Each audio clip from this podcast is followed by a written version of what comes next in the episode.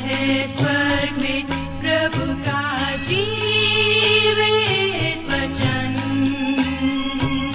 सृष्टि निर्माता भी है यही वचन।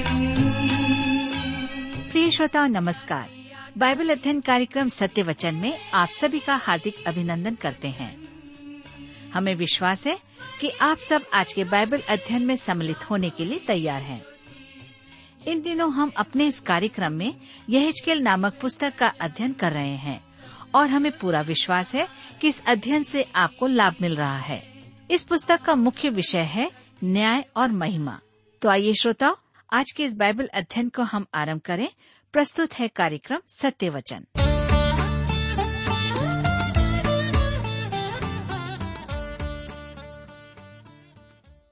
प्रिय मित्र, प्रभु यीशु के सामर्थी और पवित्र नाम में आप सबको मेरा नमस्कार।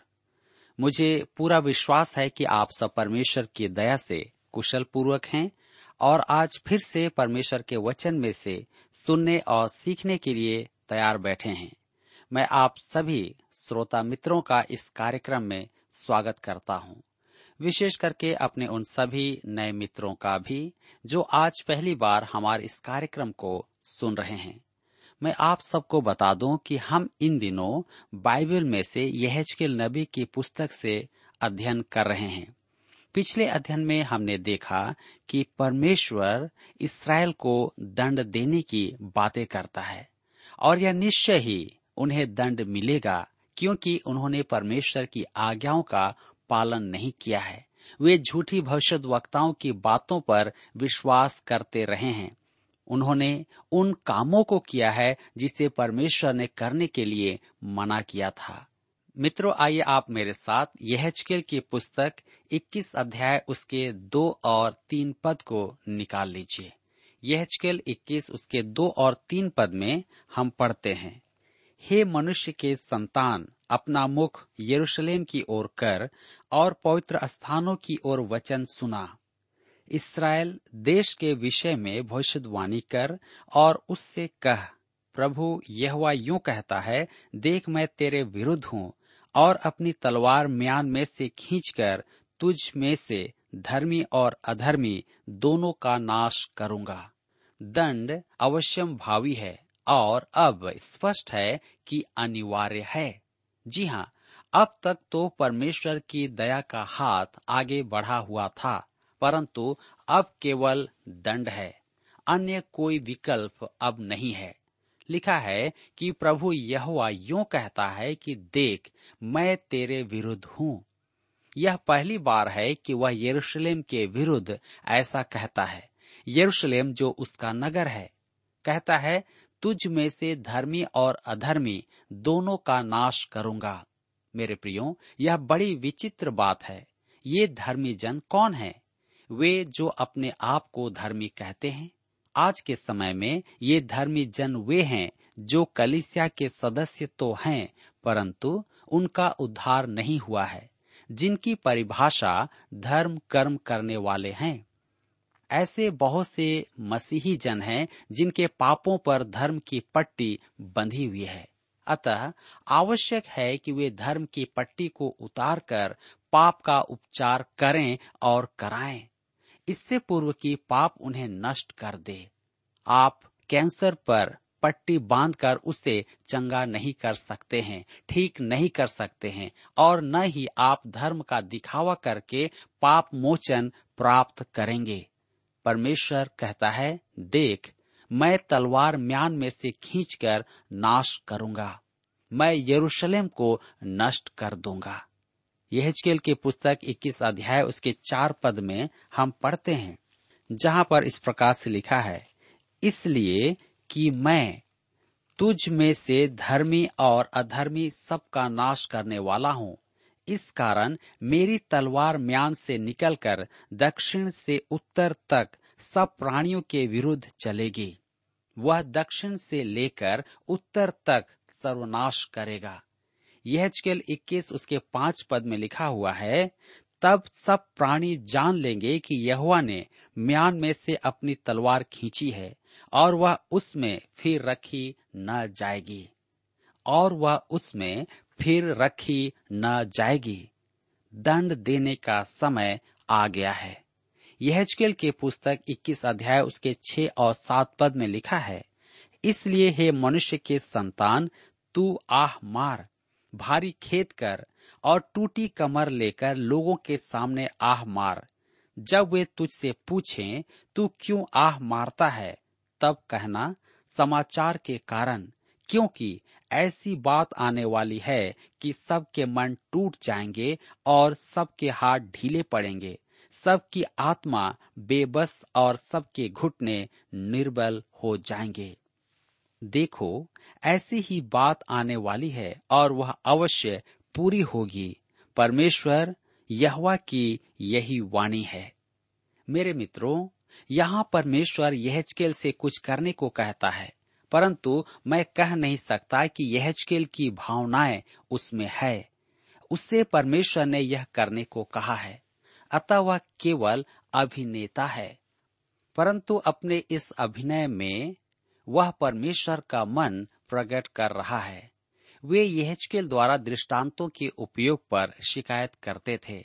यहेजकेल बीस अध्याय के उनचास पद में हम पढ़ते हैं, तब मैंने कहा, हाय परमेश्वर यहोवा, लोग तो मेरे विषय में कहा करते हैं कि क्या वह दृष्टांत ही का कहने वाला नहीं है।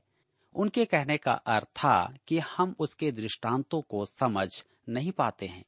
वे समझना ही नहीं चाहते थे, वे सुनना नहीं चाहते थे कि उनकी परिस्थिति उचित नहीं है। हम भी कभी कभी सोचते हैं कि प्रभु यीशु के दृष्टांतों को समझना कठिन है, वे कुंठित हैं। यदि आप समझना चाहें तो वे कठिन नहीं हैं। उसके समय में धर्मगुरु उसकी बात समझते थे और इसी कारण उससे घृणा करते थे। वे समझते थे कि वह उनके दंड की चर्चा कर रहा है। यहेजकेल इक्कीस उसके आठ पद में लिखा हुआ है, फिर यहोवा का यह वचन मेरे पास पहुंचा। यदि आप न समझे हों तो यहेजकेल यहाँ पर दोहराता है। यहेजकेल इक्कीस उसके नौ और दस पद में, हे मनुष्य के संतान, भविष्यवाणी करके कह, परमेश्वर यहोवा यूं कहता है, देख, सान चढ़ाई हुई तलवार और झलकाई हुई तलवार। वह इसलिए सान चढ़ाई गई है कि उससे घात किया जाए और इसलिए झलकाई गई कि बिजली के समान चमके। तो क्या हम हर्षित हों? वह तो यहोवा के पुत्र का राजदंड है और सब पेड़ों को तुच्छ जानने वाला है। परमेश्वर यरूशलेम को दंड देगा। यह एक भयानक वचन है और सीधा परमेश्वर के हाथों से आता है। उसी प्रकार परमेश्वर के होठों से जो यरूशलेम के लिए तरसता था, यह वचन पहुंचता है। प्रभु यीशु भी यरूशलेम के लिए रोया था, क्योंकि वह उस नगर से बहुत प्रेम करता था। मत्ती रचित सुसमाचार तेईस अध्याय उसके सैंतीस और अड़तीस पद में उसके मन की पुकार है, हे यरूशलेम, हे यरूशलेम, तू भविष्यद्वक्ताओं को मार डालता है और जो तेरे पास भेजे गए उन सब पर पथराव करता है। कितनी ही बार मैंने चाहा कि जैसे मुर्गी अपने बच्चों को अपने पंखों के नीचे इकट्ठा करती है, वैसे ही मैं भी तेरे बालकों को इकट्ठा कर लूं, परंतु तुमने ना चाहा। मेरे प्रियो, यदि आप दंड का आतंक देखना चाहते हैं तो सन सत्तर में रोम के राजा तीतुस के आक्रमण के बारे में अवश्य पढ़ें। ठीक उसी प्रकार नबूकदनेस्सर यहेजकेल के समय में करेगा। परमेश्वर स्पष्ट कहता है कि वह क्या करेगा और यह संदेश नया नहीं है। अध्याय छियासठ और पद सोलह में यशाया कहता है, यहोवा सब प्राणियों का न्याय आग से और अपनी तलवार से करेगा और यहोवा के मारे हुए बहुत होंगे। और चौबीस अध्याय के सत्रह पद में वह कहता है, हे पृथ्वी के रहने वालों, भय और गढ़ा और फंदा तुम्हारे लिए है। यहेजकेल की सांस आने वाले दंड के कारण ऊपर की ऊपर रह गई। प्रभु यीशु ने आने वाले दिन के लिए कहा था। लूका रचित सुसमाचार इक्कीस अध्याय उसके छब्बीस पद में, भय के कारण और संसार पर आने वाली घटनाओं की बाट देखते देखते लोगों के जी में जी न रहेगा, क्योंकि आकाश की सब शक्तियां हिलाई जाएंगी। यहेजकेल सिसक सिसक कर रोएगा, क्योंकि परमेश्वर ने दंड की तलवार खींच ली है। मेरे मित्रों, आज भी दंड आने वाला है। यह संदेश यहेजकेल के समान स्वीकार योग्य यहाँ पर नहीं है। लोग सुनना नहीं चाहते हैं, स्वीकार करना नहीं चाहते हैं। आप उन्हें झूठी बातें कहें तो वे उसे मान लेंगे, परंतु सत्य बातें वे नहीं मानेंगे। यहेजकेल इक्कीस उसके अठारह में आगे हम पढ़ते हैं, फिर यहोवा का यह वचन मेरे पास पहुंचा। मेरे प्रियो, मेरा विश्वास करें, वह हमें भूलने का अवसर नहीं देता है। यहेजकेल इक्कीस के उन्नीस में लिखा है, हे मनुष्य के संतान, दो मार्ग ठहरा ले कि बेबीलोन के राजा की तलवार आए, दोनों मार्ग एक ही देश से निकले। फिर एक चिन्ह कर, अर्थात नगर के मार्ग के सिर पर एक चिन्ह कर। दूसरे शब्दों में, नबूकदनेस्सर मार्ग देख रहा था कि यरूशलेम किस ओर है। क्या आप सोचते हैं कि वह परमेश्वर की ओर फिरेगा? नहीं, वह तो एक अन्य जाति राजा है। वह तंत्र मंत्र और भूत सिद्धि करने के द्वारा निश्चित करेगा कि किस ओर फिरना है। परमेश्वर ने यहेजकेल से कहा कि वह इस्राएल देश के विरुद्ध भविष्यवाणी करे, और पहली बार परमेश्वर कहता है कि वह इस्राएल के विरुद्ध है और वह धर्मी एवं अधर्मी दोनों का अंत करेगा। सब प्राणी जान लेंगे कि परमेश्वर ने तलवार खींच ली है। वह फिर म्यान में नहीं जाएगी। नबूकदनेस्सर चौक पर खड़ा तंत्र मंत्र से देख रहा है कि उसे किस ओर जाना है। परमेश्वर उत्तर से दक्षिण तक सब प्राणियों को घात करेगा। यहेजकेल को सिसक सिसक कर यह संदेश सुनाना पड़ रहा था। यहेजकेल इक्कीस अध्याय उसके पच्चीस पद में हम पढ़ते हैं, हे इस्राएल, दुष्ट प्रधान तेरा दिन आ गया है, अधर्म के अंत का समय आ पहुंचा है। लिखा है, हे इस्राएल, दुष्ट प्रधान, यह सिद्धि किया है, तेरा दिन आ गया है, अधर्म के अंत का समय आ पहुंचा है, दंड का समय आ गया है, यह अंत समय है। धर्मशास्त्र में युग के अंत समय के विषय में कहने को बहुत कुछ है। इसका उचित अनुवाद होगा अंत के अधर्म के समय। दानियल ने भी यही अभिव्यक्ति काम में ली थी। दानियल की पुस्तक ग्यारह अध्याय उसके पैंतीस पद में लिखा है, अंत के समय। और मत्ती रचित सुसमाचार चौबीस अध्याय के तीन पद में शिष्यों ने यीशु से पूछा, हमें बता कि ये बातें कब होंगी, तेरे आने का और जगत के अंत का क्या चिन्ह होगा। और प्रभु यीशु ने उन्हें बताया। पौलुस ने भी थिस्सलुनीके की कलीसिया को इस विषय पर अपने दूसरे पत्र में लिखा था। यह राजा सिदकिय्याह भावी दुष्ट शासक का प्रतीक है, जो अपने आप को मसीह कहेगा, परंतु वह ख्रिस्त विरोधी होगा। अंत के समय में वह आएगा। यहेजकेल इक्कीस के छब्बीस पद में लिखा है, तेरे विषय में परमेश्वर यहोवा यूं कहता है, पगड़ी उतार और मुकुट भी उतार दे, वह ज्यों का त्यों नहीं रहने का। जो नीचा है उसे ऊंचा कर, और जो ऊंचा है उसे नीचा कर।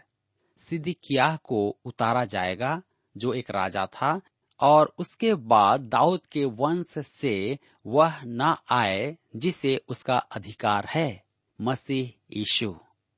यहेजकेल की पुस्तक इक्कीस उसके सत्ताईस में आगे लिखा है, मैं उसको उलट दूंगा और उलट पुलट कर दूंगा, हाँ उलट दूंगा, और जब तक उसका अधिकारी ना आए तब तक वह उल्टा हुआ रहेगा, तब मैं उसे दे दूंगा।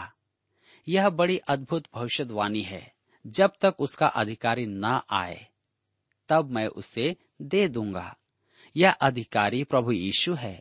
सिदकिय्याह से लेकर प्रभु यीशु तक दाऊद के वंश में उस सिंहासन का और उस सिंहासन पर बैठने वाला कोई नहीं हुआ।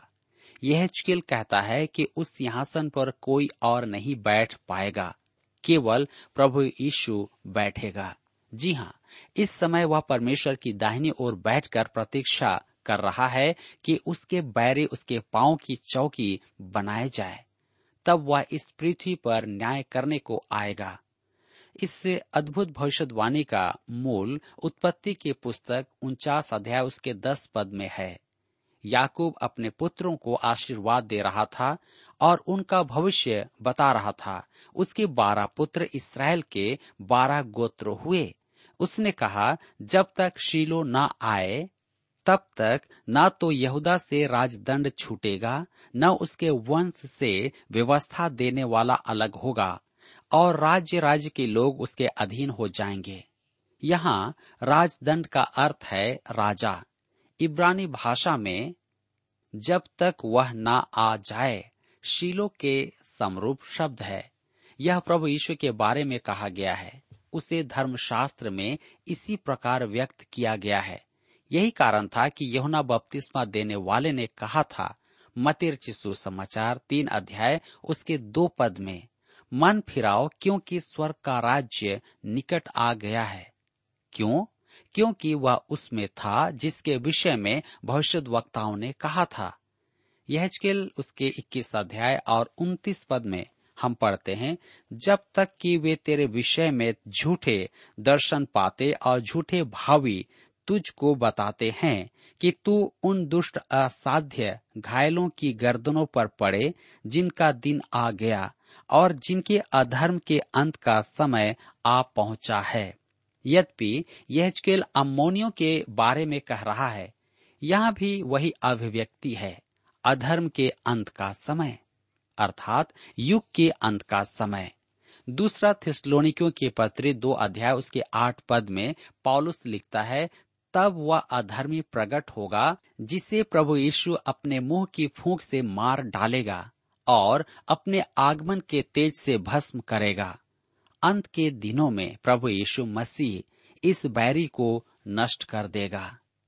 मेरे मित्रों, यहेजकेल की पीढ़ी के लोग बंधुआई में जाने वाले हैं। उनके लिए वह अंत था। उनकी संतान स्वदेश लौटकर आएगी।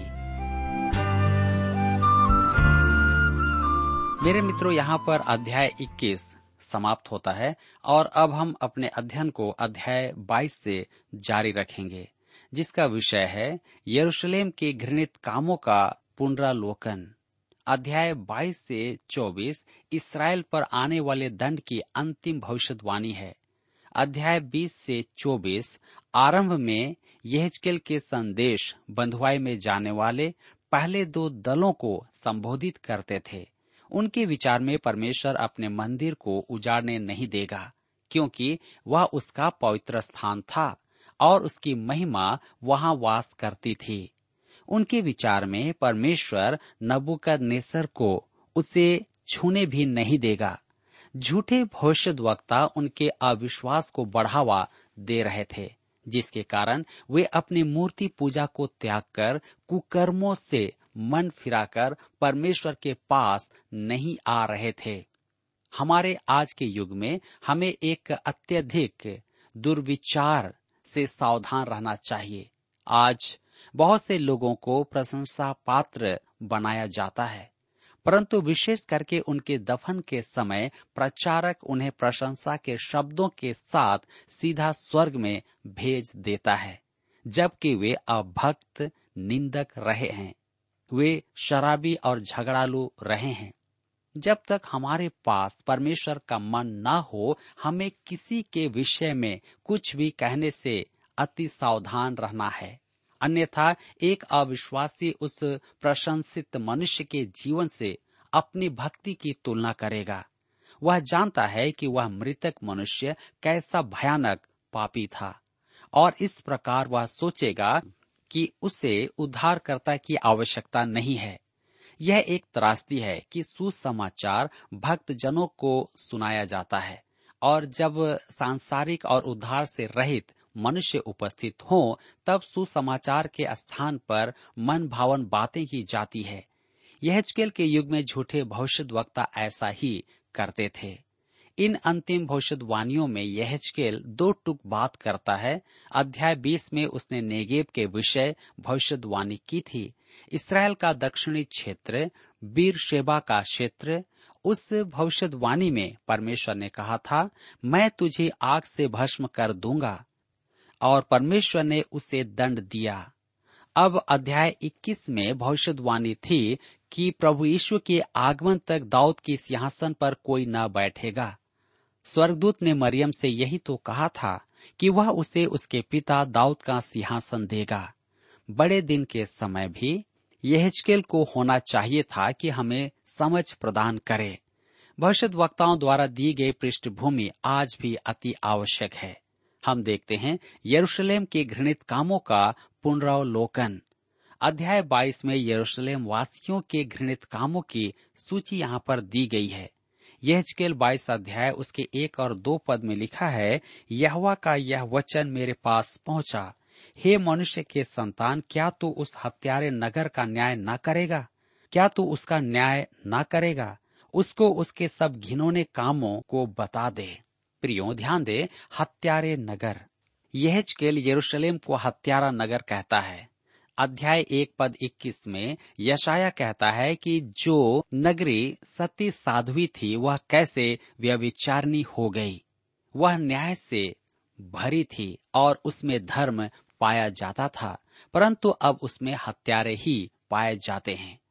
प्रभु यीशु ने उस नगर के लिए रोकर लूका रचित सुसमाचार तेरह अध्याय के चौंतीस पद में कहा, हे यरूशलेम, हे यरूशलेम, तू जो भविष्यद्वक्ताओं को मार डालता है और जो तेरे पास भेजे गए उन पर पथराव करता है, क्या उन्होंने यीशु को नहीं मारा? क्या उन्होंने यीशु को नहीं मरवा दिया? उन्होंने उसे रोमियों को सौंप दिया, जिन्होंने उसे मार डाला। स्तेफनुस ने यहूदियों से कहा था, प्रेरितों के काम सात अध्याय उसके बावन पद में, भविष्यद्वक्ताओं में से किसको तुम्हारे बाप दादों ने नहीं सताया? उन्होंने उस धर्मी के आगमन का पूर्व काल से संदेश देने वालों को भी मार डाला, और अब तुम भी उसके पकड़वाने वाले और मार डालने वाले हुए हो। देखिए मत्ती रचित सुसमाचार सत्ताईस अध्याय के पच्चीस पद में, भीड़ क्या चिल्ला रही थी, इसका लहू हम पर और हमारी संतान पर हो। इसराइल के अगुए ईश्वर द्रोही थे और पाप में लिप्त थे। यहेजकेल बाईस के पच्चीस पद में लिखा हुआ है, तेरे भविष्यद्वक्ताओं ने तुझ में राजद्रोह की गोष्ठी की, उन्होंने गरजने वाले सिंह के समान अहेर पकड़ा और प्राणियों को खा डाला है। वे रखे हुए अनमोल धन को छीन लेते हैं और तुझ में बहुत स्त्रियों को विधवा कर दिया है। मेरे प्रियो, यहाँ पर हम पाते हैं कि झूठे भविष्यद्वक्ता कहते थे कि सब ठीक है, सब बढ़िया चल रहा है। दूसरी बात हम आगे देखते हैं यहेजकेल बाईस के छब्बीस में, उसके याजकों ने मेरी व्यवस्था का अर्थ खींच खांच कर लगाया और मेरी पवित्र वस्तुओं को अपवित्र किया है। उन्होंने पवित्र अपवित्र का कुछ भेद नहीं माना और न औरों को शुद्ध अशुद्ध का भेद सिखाया है, और वे मेरे विश्राम दिनों के विषय में निश्चिंत रहते हैं, जिससे मैं उनके बीच अपवित्र ठहरता हूँ। दूसरी बात हम देख रहे हैं कि याजक परमेश्वर की व्यवस्था का निर्लजता से उल्लंघन कर रहे थे। अब हम तीसरी बात देखेंगे यहेजकेल बाईस के सत्ताईस पद में, उसके प्रधान भेड़ियों के समान अहेर पकड़ते और अन्याय के लाभ उठाने के लिए हत्या करते हैं और प्राण घात करने को तत्पर रहते हैं। ध्यान दीजिए कि उसके शासक भेड़ियों के समान शिकार को फाड़ रहे थे। प्रेरितों के काम बीस अध्याय उसके उनतीस पद में पौलुस भेड़ की खाल में भेड़िए से सावधान रहने की चेतावनी देता है। आज भी कलीसिया में वे हैं। मेरे मित्रों, यरूशलेम को हत्यारा नगर क्यों कहा गया है? भविष्यद्वक्ताओं, याजकों और शासकों के कारण। यहेजकेल बाईस उसके तीस और इकतीस पद में लिखा है, मैंने उनमें ऐसा मनुष्य ढूंढना चाहा जो बाड़े को सुधारे और देश के निमित्त नाके में मेरे सामने ऐसा खड़ा हो कि मुझे उसका नाश न करना पड़े, परंतु ऐसा कोई न मिला। इस कारण मैंने उन पर अपना रोष भड़काया और अपनी जलजलाहट की आग से उसे भस्म कर दिया है। मैंने उनकी चाल उन्हीं के सिर पर लौटा दी है, परमेश्वर यहोवा की यही वाणी है। मेरे मित्रों, उस देश में एक भी मनुष्य मध्यस्थता करने के लिए नहीं था।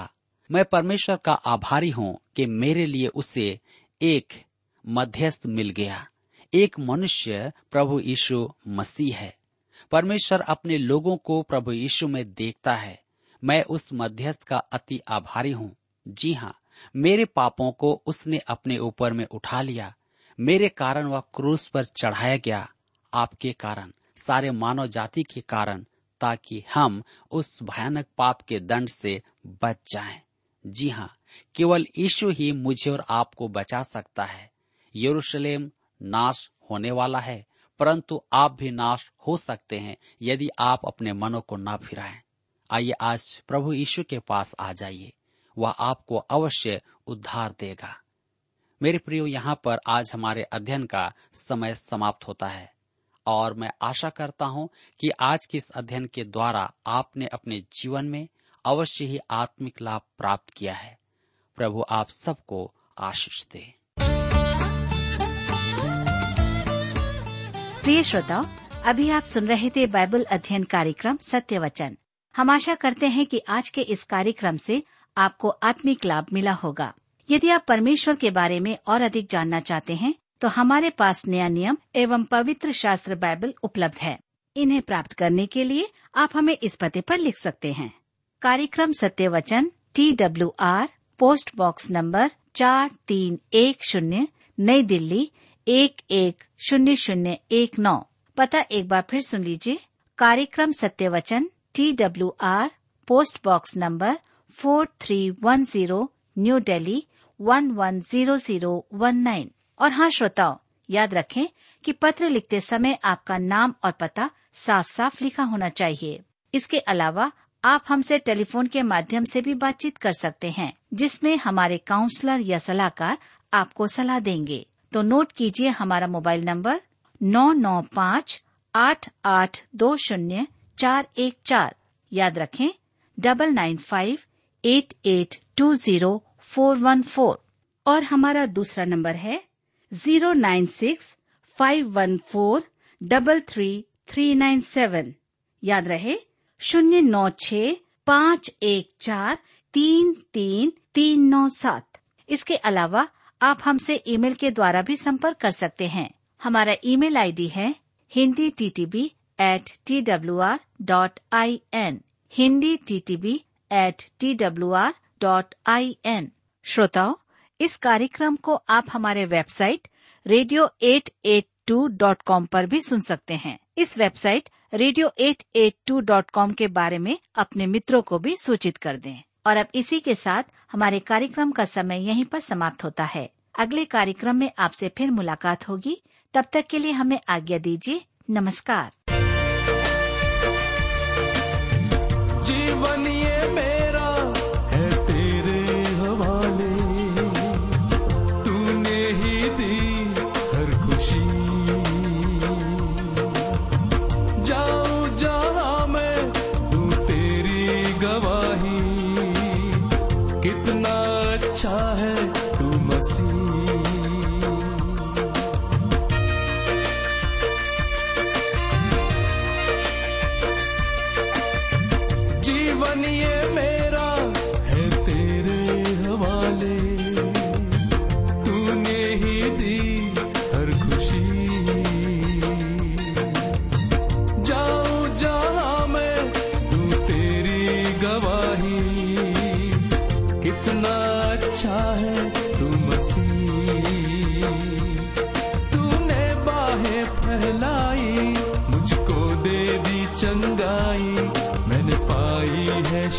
यीशु से मैं भटका हुआ मुसाफिर, मेरी राहों में थी मुश्किल, मैंने पाई है मंजिल यीशु से।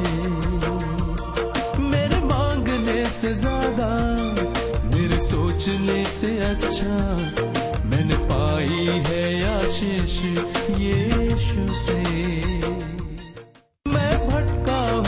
मुसाफिर मेरी राहों में थी मुश्किल, मैंने पाई है मंजिल है।